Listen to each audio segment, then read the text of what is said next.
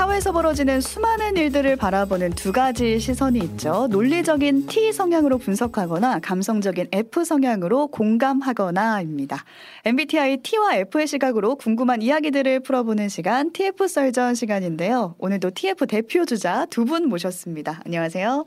네, 안녕하세요. T를 맡고 있는 냉철한 문화평론가 손희정입니다. 예, F를 맡고 있는 잘 우는 정치철학자 김만권입니다. 네, 두 분이 민망해 하시지만 실제로 그렇습니다. 네.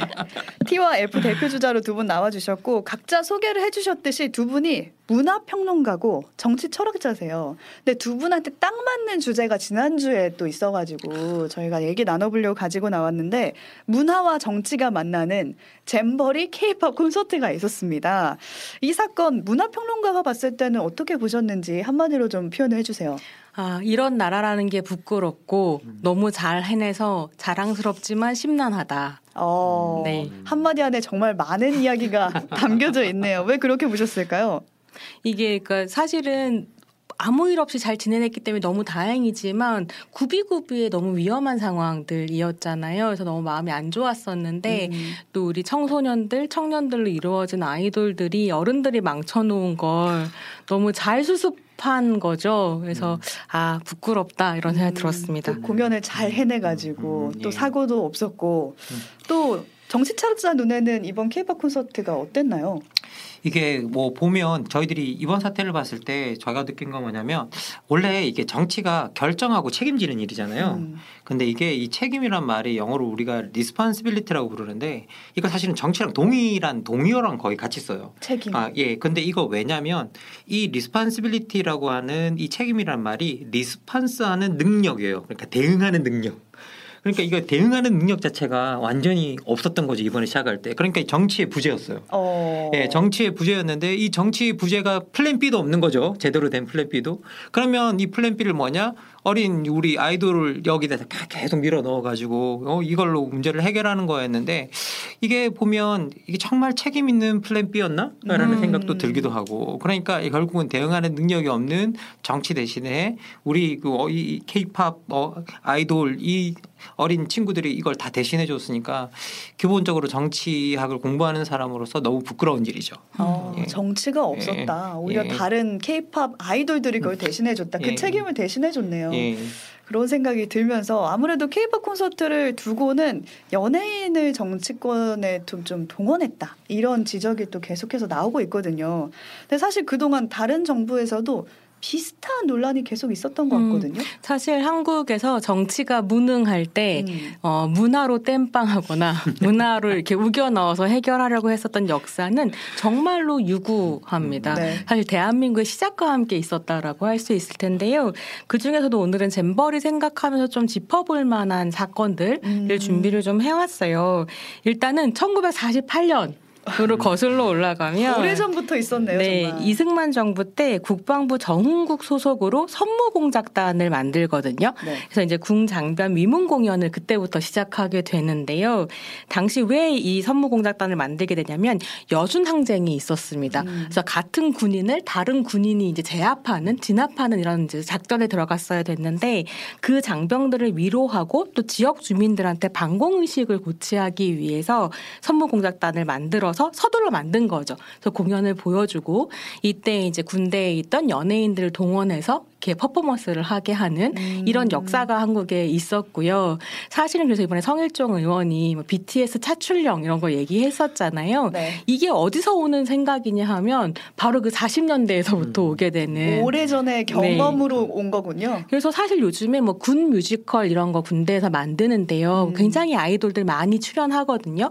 근데 군 뮤지컬에서도 아이돌을 그런 식으로 차출하지 않습니다. 원하는 사람이 지원을 하면 오디션을 보고 캐스팅을 음. 하는 방식이거든요. 그러니까 이제 완전히 옛날 사고 방식이 돌아갔었던 거다 이런 생각을 좀 하게 되고요. 음. 또 이제 정치가 문화와 예술을 동원하려고 했을 때 우리 역사 안에서 언급하지 않을 수 없는 사람이 임하수라는 사람이 있습니다. 임화수? 예, 굉장히 유명한 정치 깡패이고 또 영화 제작자거든요. 근데 이 사람 같은 경우에는 자유당 정권 말기에 방공 예술인단을 조직을 해서 연예인들 이제 선거에 동원하고 음. 이런 일을 했었죠. 오. 네. 뭐 그리고 이 사실 이게 되게 유명한 사건이 있어요. 이마수와 관련된 이게 기미가 폭행 사건이라고도 부르기도 하고 합주기 폭행 사건이라고 해서 더 유명한데 네. 이런 선전 뭐 공연 이런 데다가 이제 기미갑이라고 하는 당시에 연예인을 의사도 묻지 않고 출연 명단에 끼워 넣은 거예요. 차출이네요, 네, 정말. 네, 그럼 차출도 아니죠. 동원. 그냥 그냥 동원 그냥 뭐 강제 동원 강제 동원이었죠. 그랬더니 이제 이 기미갑이 항의를 한 거예요, 이마수한테. 그러니까 이마수가 그걸 항의를 하는 걸 그냥 때려 버린 거예요. 진짜 그래서 이게 폭행 사건이었어요. 음, 갈비로 때렸어요. 예, 갈비뼈가 예, 예, 부러지고 뭐 이런 이제 사건이 기 역사에 남아 있는데요. 그러니까 이마수가 정치 깡패였고 네. 사실 굉장히 이제 정치인들을 등에 업고 거의 뭐 연예계를 주무르다시피 했었던 음. 사람이기도 해요. 한국 영화사 얘기할 때 이마수 빼고 얘기할 수 없기도 한데요. 이 사람이 이제 독립협회와 청년 리승만 이런 영화 만들어가지고 이제 대통령 우쭈쭈하고 이런 작업을 하기도 했었고요. 근데 결과적으로는 이 이마수가 3.15 부정선거에 저항하는 고려대 학생들을 테러하면서 음. 이게 결국 4.19로 이어지거든요. 음. 그리고 이승만 정권이 내려오게 하는데도 굉장히 큰 역할을 했었고 결국은 박정희 정권 때 혁명 재판을 통해서 정치 깡패로서 사형을 선고받고 음. 사형당합니다. 이제 형장의 음. 이슬로 사라진 음. 깡패였다라고도 할 수 있겠죠. 뭐 그리고 그 이후에도 계속 이어졌어요. 솔직히 말씀드리면 이제 우리나라 같은 경우에는 대표적인 또 이제 행사가 국풍 80일이라고 있었어요. 네. 이 국풍 80일 같은 경우에는 제 5공화국이 들어오면서 뭐 12, 12 나오고 그 전에 나고 광주 민주화 운동 뭐 일어나고 이런 것들을 다 덮어야 됐었던 거죠. 음. 그러면서 이제 대학생들까지 다 동원하는 축제가 열려요. 그래서 이걸 국풍 80일 행사라 그래서 정말 국가적인 대규모 축제 행사가 열려요. 예, 그때 이때 이제 나왔던 이제 아주 유명한 가수가 여러분들이 다 아시는 이용 인 음. 뭐 잊혀진 계절 뭐 그때는 바람이료라는 노래로 이제 어 여기서 이제 그 가요제에서 뭐 2등인가 뭔가 음, 하죠. 2등을 하죠. 예, 그때 그리고 또 여러분이 또 아실 만한 가수가 옥슨 80일 그 홍서범 음. 예, 예, 예. 아, 홍서범 가수 홍서범 홍서범, 홍서범 씨. 네. 다 이런 분들이 다 이 무렵에 이제 이런 행사를 아. 통해서 더 나오게 되거든요. 근데 이게 되게 중요했던 게 뭐냐면 이게 그 당시에 있었던 대학 문화를 대중 문화 문화로 통합하는 거였어요. 음. 예, 대중문화로 통합하는 거라 사실 그 대학 문화에 남아있던 저항의 의식을 없애고 대중문화로 통합해 버리면서 음. 그 저항 의식을 증발시키려고 하는 아주 정교하게 기획된 행사였어요. 그때 이제 이렇게 동원하는 일들이 일어났었던 거죠, 솔직히. 이 행사 네. 자체가 1981년 5월 28일에 시작해서 6월 1일까지 5일 동안 진행이 되거든요. 근데 이 5월 28일이라는 날짜가 어떤 날짜냐면 네. 민, 광주 민주화 운동에서 시민군이 제압당한 지 딱 1년 되는 그 다음 날 이었고요. 그러니까 아주 치밀하게 1년 후면 일주기로 뭔가 음. 일이 벌어질 거다. 그거를 국풍으로 덮자라고 하는 게 있었던 거고 거의 당시에 한국 인구가 4천만이 안 되던 때였거든요. 네. 천만 명 정도가 음. 여기에 이제 와서 행사를 즐겼고 그리고 뭐 기사에 따라서 약간 숫자가 다른데 여기에 동원된 학생들 이제 퍼포머들 이렇게 어 풍문패하고 음. 이런 사람들부터 시작해서 연예인까지 자체가 6천 명에서 7천 명 정도 됐었다. 5일 동안 그 사람들이 막 이제 공연하고 했었던 거죠. 그러니까 엄청나게 이제 큰 행사였었던 건데 사실은 관제 행사로서 이렇게 성공하는 행사는 잘 없었던 것 같다는 음, 생각이 들고 이거를 기획했던 사람 이 허문도라고 그렇죠. 허문도? 네, 당시 청와대 공보비서관이었어요. 음. 네. 그래서 굉장히 유명한 사람인데 음, 언론인 출신이기도 네. 하고요. 칭찬받았겠네요 그 당시에. 네, 그 사람 그쵸. 그 되게 중요한 일을 음. 했고 심지어 이 사람이 이런 문화 기획을 함과 동시에 뭘 했던 사람이냐면 언론 통폐합했던 사람이거든요. 음. 그 TBC 없애고 음. 나중에 JTBC 전신이었던 TBC 없애고 막 이렇게 했었던 사람인 거죠. 그래서 제가 잼벌이랑 국풍 80일 지금 굉장히 많이 연결해서 이야기를 하는데 가만히 생각을 해보니까 아 윤석열 정부랑 되게 비슷한 거예요. 전두환 정 정권이랑 그래서 보통 이제 시사 프로그램 보면 윤석열 정부는 이명박 정부의 재탕이다 이렇게 평가를 많이 하는데 아 문화나 언론을 대하는 태도는 아, 전두환 정권의 재탕인가 이런 생각이 좀 들기도 하는. 근데 음. 이런 연예인 동원이 좀 나아지고 있는 거 아니었나요? 그런 국풍 80일 이때보다는? 네, 이제 90년대로 넘어가게 되면 한국이 민주화가 되죠. 그렇죠. 그리고 이제 시장이 자유시장이 드디어 음. 정말 완전히 열리게 되면서 대중문화의 시대가 도래하고요. 더 이상 그렇게 연예인을 예전처럼 뭐 딴따라라고 폄하하면서 음. 마음대로 동원할 수 없는 시대가 열립니다. 특히나 90년대 후반으로 넘어가게 되면 드디어 한국 사회에 팬덤 문화가 생기거든요. 음. 이 팬덤이 더 무서운 거죠, 이제. 그렇죠.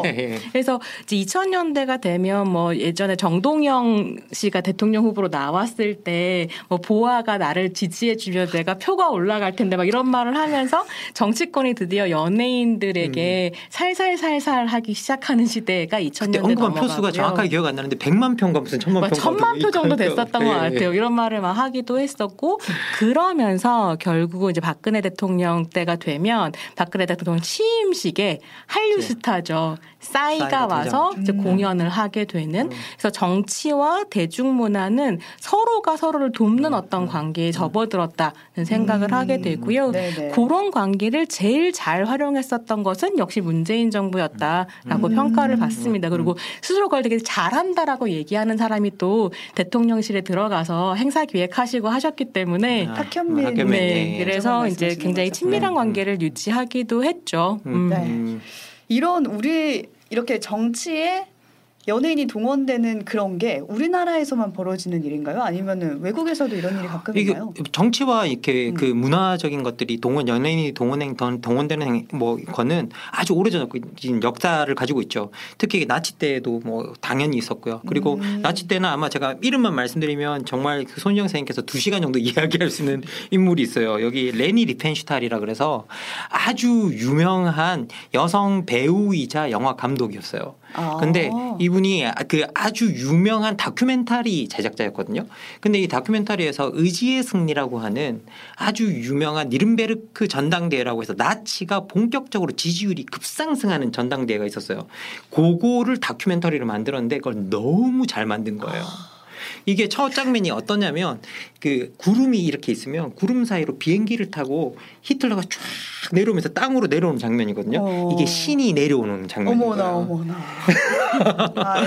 그래서 이제 그런 식으로 이제 이렇게 묘사를 해서 너무 너무 이게 잘 만들어서 이게 예술적으로도 엄청 높이 평가를 받았어요. 그래서 이게 아마 국제 영화제 이런 데 상도 받았을 거예요. 네, 그거 네. 워낙 잘 만들고 어떤 식의 이제 영화 언어들을 발명해낸 사람이냐면 히틀러가 막 연설을 할 때 카메라를 얼굴 밑에 두고 음. 패닝을 하는 거예요. 뺑글뺑글 돌면서 말하자면 신격화하는 음. 이런 식의 영화 언어들을 만들면서 이제 히틀러에게 되게 복무했었던 음. 사람이고 어, 저 같은 페미니스트 영화학자들은 굉장히 내적 갈등이 있는 거죠. 음. 왜냐하면 영화도 굉장히 오랫동안 남성 중심적인 예술이었기 때문에 음. 여성 예술가가 이렇게 뛰어나기가 쉽지가 않은데 굉장히 한데. 높이까지 갔던 사람이고 음. 하지만 나치에 복무했었던 사람이기 때문에 여성 감독이라고 무조건 지지할 수 없는 음. 이런 음. 어려움들이 음. 있는 거죠. 네, 음. 지금 전서영님이 오늘 옷 때문에 꼬꼬무 듣는 것 같아요 하셨는데 저희가 잼버리 케이팝 콘서트 얘기를 이렇게 쭉 이어가다가 나치 얘기까지 오게 될 아. 줄은 진짜 몰랐어요. 그러니까 이게 좀 어려운 건 뭐냐면 그 문화가 굉장히 정치랑 분리될 수 없는데 항상 연결돼 네, 한편으로는 정치가 문화를 그냥 착취한다라고 생각하기 쉽지만 음. 어떻게 보면 예술가들도 아티스트들도 그걸 기회로 잡는 경우들이 분명히 있거든요. 음. 음. 맞아요. 이게 리펜슈탈이 대표적인 케이스였어요. 리펜슈탈이 원래 배우를 하다가 영화 감독을 너무 하고 싶어 했었어요. 아. 그리고 영화 감독으로 제작자로 되게 성공하고 싶어 했었는데 이 리펜슈탈이 워낙 원래 무용가였고 음. 되게 육체의 아름다움을 추구하고 막다 이게 게르만 민족의 아름다움 뭐 이런 뭐 이런 것들을 보여주고 싶어 하고 뭐 이런 이런 거 있었는데 그때 마침 히틀러가 그런 사람을 찾고 있었던 거죠. 아, 그 기회를 예. 잡은 거군요. 그러니까 그 기회를 사실은 잡은 거였어요. 음. 리펜슈탈이. 예. 아, 근데 얘기를 지금 쭉 나누면서 계속 떠오르는 사건이 하나가 있는데 박근혜 정권 때 있던 문학의 블랙리스트 사건이에요. 음. 그러니까 정권과 연예인이 서로가 서로를 도우는 방식도 있지만 활용하는 방식도 있지만 음. 한편으로는 박근혜 정권 때 문학의 블랙리스트 사건도 있었단 말이에요. 뭔가 탄압하는 경우 음. 이때도 혹시 어떤 생각을 하셨는지? 뭐 이게 사실 이제 문화 예술을 늘 정치가 이용도 하면서 통제도 하려고 그래요. 음. 통제도 하려고 하는 게 하나의 예를 들면 나치 때 정말 예술을 정말 잘 활용했었거든요. 그럼에도 불구하고 또 한편에서는 예술을 철저하게 통제한 측면도 있었는데 나치가 타겟으로 삼았던 게 태폐 미술이라는 게 있어요. 예, 예. 근데 이 태폐 미술이 뭐냐면 그 당시 뭐 표현주의 이래서 음. 인간의 몸을 좀 비정상적으로 표현하거나 뭐 여러분 여러분 아시는 뭐 뭉크 같은 작품들 있잖아요. 음. 그런 작품들처럼 이렇게 인간의 뭐 이렇게 정상적인 뭐 근육이나 이런 것들을 드러내지 않고 인간을 단순화시키고 막 이런 표현들 같은 것 같은 작품들을 타락한 작품들이라고 생각을 했었거든요. 예, 그래서 이런 작품들을 다 금지시켰어요. 그래서 그 대표적인 사람이 누구냐면 에른스트 키르히너라는 이게 유명한 화가가 있는데 음. 이분은 작품이 거의 600개 정도가 걸, 검열에 걸려요. 그리고 이분 같은 경우에는 되게 그 1차 대전에 참가했던 그 예술가였거든요. 네. 근데 이 이분이 1차 대전을 참가하고 난 다음에 전쟁에 참혹함에 질려버린 거예요. 음. 그래서 이 사람이 자기가 전쟁이 끝나고 돌아와서 군인으로서의 자기 자화상을 그리는데 음. 자화상에 눈에 초점이 없어요. 어. 그리고 오른손 그 그림을 그리는 손이 잘려 나가 있어요. 음. 그러니까 자기가 더 이상 예술가로서의 창작 의욕이나 이런 것들 그러니까 창작 하는 어떤 그런 능력을 잃어버렸다라는 걸 이제 상징하는 거였죠. 그러면 당시에 이제 나치들은 사람들을 동원하고 이래야 되니까 이런 예술 작품들을 반드시 통제해만 했던 거예요. 아, 네. 밖으로 사람들이 네. 볼수 없게. 볼 수 없게. 음. 그래서 실제로 이분 작품을 600점 이상 뭐 팔고 태폐 미술로 처분하고 금지시키고 그래서 이분이 결국은 그 다음 행가에 자살해요. 음. 자기 작품을 다 불태우고. 음. 근데 그게 예. 하나의 화풍일 수 있었는데 예. 그걸 아예 못 나가게 해버리니까. 그러니까요. 음. 이제 그래서 실제로는 어떻게 보면 그런 것들이 영향들을 미친다라는 거죠. 그리고 다 또 대표적으로 우리가 60년대 정도로 돌아오면 60년대에 또 저항문 대항 문화라는 게 있었거든요. 네. 여러분들이 잘 아시는 뭐 히피 문화 이런 것들이 다 대항 문화의 일부였고 그리고 그 히피 문화가 사실은 알고 보면 어, 가부장적 문화로부터 벗어나는 되게 대표적인 저항 문화였어요. 음. 그래서 여기 그 여러분 혹시 그 정말 이건 옛날 이야기인데 이거 아시면 여러분 옛날 사람입니다. 케빈은 12살 뭐 13살 이런 어, 어떻게 드라마가 알지? 있어요. 너무 팬이었어요. 그래서 케빈은 12살 13살 이런 드라마가 있었는데 거기에 보면 큰 딸이 아빠로부터 벗어나기 위해서 집으로부터 아주 먼 대학을 가거든요. 음. 이게 되게 상징적인 그 장면이었어요. 그 당시에 큰 딸이 아빠의 품을 떠나가는 거예요. 이제 아주 멀리. 근데 그 큰 딸이 히피예요. 음. 그래서 그런 게 이때 또 그러면 이런 문화들이 또 어떻게 보면 지금의 페미니즘 이제 제2 물결 이런 것들하고도 사실은 다 맞닿아 있던 음. 순간이었거든요. 그래서 정치적으로 어떻게 보면 아주 통제해야 되는 그런 순간들이에요. 왜냐하면 지금 미국 기독교 우파는 이때 빼앗겼던 권력을 차지하고 있어 아직도 싸우고 있어요. 아직도 싸우고 있어요. 그래서 이게 어떻게 보면 정치적으로 어떤 그 어떤 순간에 있어서 어떤 정치적 아, 어떤 문화를 통제해야 되는 순간들이 있거든요. 음. 그래서 자꾸 그때 그런 것들을 통제하려고 드는 것들이 뭐 현상들이 계속 정치적으로 나오게 음. 되죠. 그렇죠. 예. 근데 이 통제를 하면은 가만히 있질 않잖아요. 영화계에서도 그때 블랙리스트 사건이 터졌을 때 엄청 저항했던 걸로 네. 기억이 나는데. 그래서 제가 아까 이제 이마수 씨 얘기를 음. 했을 때는 영화가 어떻게 복무했는가. 음. 근데 한편으로 한국 영화는 또 굉장히 저항해온 역사가 길고 전통이 있는 예술 분야이기도 하거든요. 그래서 80년대 사회 변혁 운동에 이제 함께 하면서 영화 운동을 통해서 사회 변화를 꿈꾸기도 했고 그런 사람들이 이제 90년대에 한국 영화 산업의 부흥을 가지고 오는 주역들이기도 음. 해요. 그래서 2007년, 2008년에 이제 이명박 정부가 들어서면 한국 영화는 좌파라고 하면서 한국 영화 죽이기가 시작이 되거든요. 네. 이때 당시에 얼마나 흥미로운 사건이 있었냐면 2009년 즈음에 한 연예인이 아이돌이었다가 이제 영화 배우로 직업을 바꾸면서 영화판에서 살아남고 싶었는데 그게 좀 힘들었던 시기였던 음. 거예요. 그래서 인터뷰에서 뭐라고 얘기하냐면 한국 영화계는 좌파다. 굉장히 우호적 이지 않다. 이렇게 인터뷰를 해서 막 논란이 됐었어요. 인터뷰에서 그렇게 말해서. 예. 근데 이게 왜 논란이 됐냐면 그냥 좌파다라고 얘기할 수 있지만 음. 좌파를 어떤 의미로 썼느냐가 문제였는데 아이돌 배우들을 배척한다. 라고 하는 의미로 음. 좌파란 말을 쓴 거예요. 오. 그러니까 이게 얼마나 정부와 언론에서 음. 한국 영화는 좌파야. 근데 왜 좌파인지를 설명하지 않았으면 음. 좌파란 말 자체가 앞뒤가 꽉 막힌 유동성 없, 유, 유, 융통성 없는 사람들이라는 의미로 이제 이 배우가 이해를 하고 있었던 거죠. 오. 나중에 사과하고 네. 내가 좌파란 말의 뜻을 잘 몰랐다. 음. 이렇게 얘기하기도 했는데요. 저는 그게 그 개인의 잘못이 아니라 음. 그때 당시 사회 분위기였다고 음. 생각하거든요. 근데 왜 그런 말이 나오게 됐냐면 이명박 정부가 생각하기에 정권이 김대중 노무현으로 넘어갔었던 데에는 이게 영화라고 하는 당시에 가장 강력한 힘을 가지고 있었던 대중문화에 음. 영향이 있었다라고 음. 판단했었던 것이고 영화계 안에 그런 소위 사회 변화를 원하는 사람들을 없애야겠다라고 음. 하는 이제 검열이 들어왔었던 거죠. 그리고 그런 작업들이 박근혜 정부까지도 이어지면서 블랙리스트가 네. 만들어지고 음. 실제로 영화진흥위원회를 통해서 지원금 같은 거를 주는 데에서 음. 이제 뭐 그렇게 리스트에 오른 사람들을 배제하고 화이트리스트 사람들에게 지원을 몰아주고 이런 일이 있었고요. 이제 문재인 정권 들어서고 나서 계속 진상규명 해달라 뭐 이런 음. 얘기를 하면서 변화를 또 만들어가고 있죠. 있죠. 네, 정말 음. 문화와 권력의 관계가 복잡한데 이걸 얘기하면 할수록 문화와 권력의 관계가 굉장히 복잡하다. 그러면 음. 이둘 사이에 바람직한 관계란 도대체 무엇이고 그걸 만들어가기 위해서 우리가 어떤 걸 해야 되나 이런 걸 좀 여쭤보고 싶었거든요. 저희가 이제 들어오기 전에 대화를 나누면서 음. 이거 4번 누가 답할 수 있냐.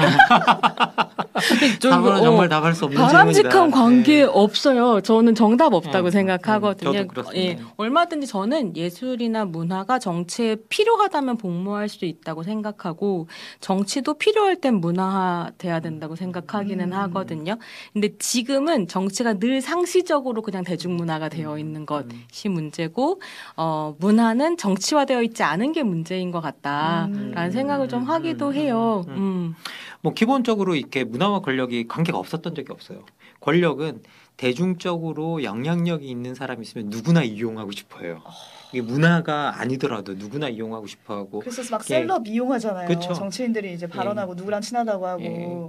그래서 그 이게 그 그리고 정치인들이 친하다는 말은 절대 믿으시면 안 됩니다. 한 번 아니면 두 번 봐도 친하다 그래요. 스쳐도 어. 스쳐도 친하다 해도 그 몇몇 사건들이 있었잖아요. 네, 네. 예. 그래서 스쳐도 친하다 그러기 때문에 정치인들이 친하다는 말은 진짜 잘 믿으시면 안 되고요. 그리고 이제 기본적으로 뭐 어쨌든 정치는 언제나 권, 특히 권력은 어떤 특히 문화적으로 영향력이 있다 그러면 늘 이용하고 싶어하죠. 아, 그래서 언제나 거리 그 사이에 거리를 적당하게 두는 게 되게 중요한데 음. 저는 그 거리를 두는 기준이 하나 있다 그런다면 언제나 뭔가 권력과 문화가 뭔가를 같이 한다 그러면 그게 진짜 우리가 말하는 민주적 가치에 맞는가? 음. 예, 우리가 다 합의된 민주적 가치에 이게 정말 상응하는 일인가? 그런 일이라면 서로 같이 해야 된다고 생각해요. 음. 근데 그게 아니라 어떤 특정 권력의 어떤 지지나 어떤 뭐라고 연장이나 뭐 이런 것들에 봉사하는 일이다. 음. 그러면 이제 그런 일은 문화가 명백하게 거리를 둬야 되는 어, 그런 부분이 있다는 생각이 들어요. 그래서 우리가 이게 뭐가 민주적 가치냐라고 묻는 분들이 되게 많으신데요. 그 민주적 가치가 사실 알고 보면 우리 헌법에 다 쓰여 있어요. 음. 네, 우리 헌법에 다 쓰여 있어요. 그러면 아니 정부가 우리 뭐 개인의 권리를 보호하고 싶어 하고 생존권을 보호 하고 싶어하고 뭐 잘 살 수 있는 권리, 행복할 수 있는 권리 이런 것들을 우리가 조금 보호하고 싶어하는 그런 행사를 하고 싶다. 그런 것들은 같이 하면 된다고 생각해요. 저는 음. 충분히. 그러면 저는 사실 그래서 그러니까 이번에 잼버리에 대해서 사실 굉장히 화가 나고 불쾌했었던 건 저는 뭔가 공동체 그게 비록 국가라고 하더라도 공동체에 어떤 식의 위기가 닥쳐왔을 때 기꺼이 자발적으로 이번에 문체부도 굉장히 강조했잖아요. 음, 자발적 아이브가 어, 자발적으로 자발적으로 아티스트들이나 문화인들이 동참할 수 있다고 생각하거든요. 음. 그게 문제라고 생각하지는 않아요. 근데 이게 정말로 국익을 위한 일이었냐, 우리 공동체를 위한 일이었냐라고 생각하면 그게 아니라 윤석열 정부 정권 정권을 위한 일이었다고 생각하거든요. 왜냐하면 이게 이 윤석열 정부가 잼버리에 벌어진 어떤 여러 가지 일들의 책임을 지고 이거를 수습하려는 과정에서 케이팝 한류 뭐 콘서트를 음. 하겠다라고 했으면 저는 아 오케이 할 수도 있었다고 생각해요. 국민의 한 명으로서. 근데 그게 아니라 잘못은 다 전 정부가 했고 우리 이거 그래도 잘 해냈는데 IMF 금모이 그게 하는 것처럼 지금 어, 돌파해 나가고 있는데 그거 한류로 땜빵하겠다? 이거는 사실은 정권 면피용이고 너무 수치스러운 일인 거죠. 음. 그러니까 이제 아이돌 아티스트 안에서도 부르심을 받아 나간다 이런 식의 이제 음. 표현이 SNS에 올라오는 상황을 만들었다는 거.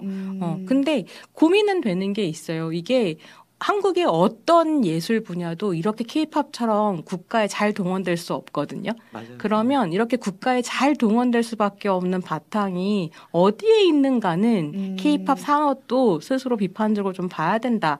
라는 생각이 들더라고요. 네. 물론 거기에 이제 뭐 카카오에 압수수색 들어가고 뭐 이런 일들도 있었기 때문에 음 얼마나 자, 그러니까 그 국가의 힘으로부터 아티스트 혹은 뭐 소속사가 자유로울 수 있는가 음. 또 어려운 질문이긴 하지만 이제 케이팝의 자율성 케이팝 스스로 찾아야 할할 힘을 사실 훨씬 많이 가지고? 있잖아요. 네. 그런 생각은 좀 했습니다. 그말 그대로 책임이 많이 빠져 있네요 음. 이번 잼버리 콘서트에서는. 그럼요. 이게 아까 제가 시작할 음. 때 제가 방송 시작할 때 책임 이야기를 했었잖아요.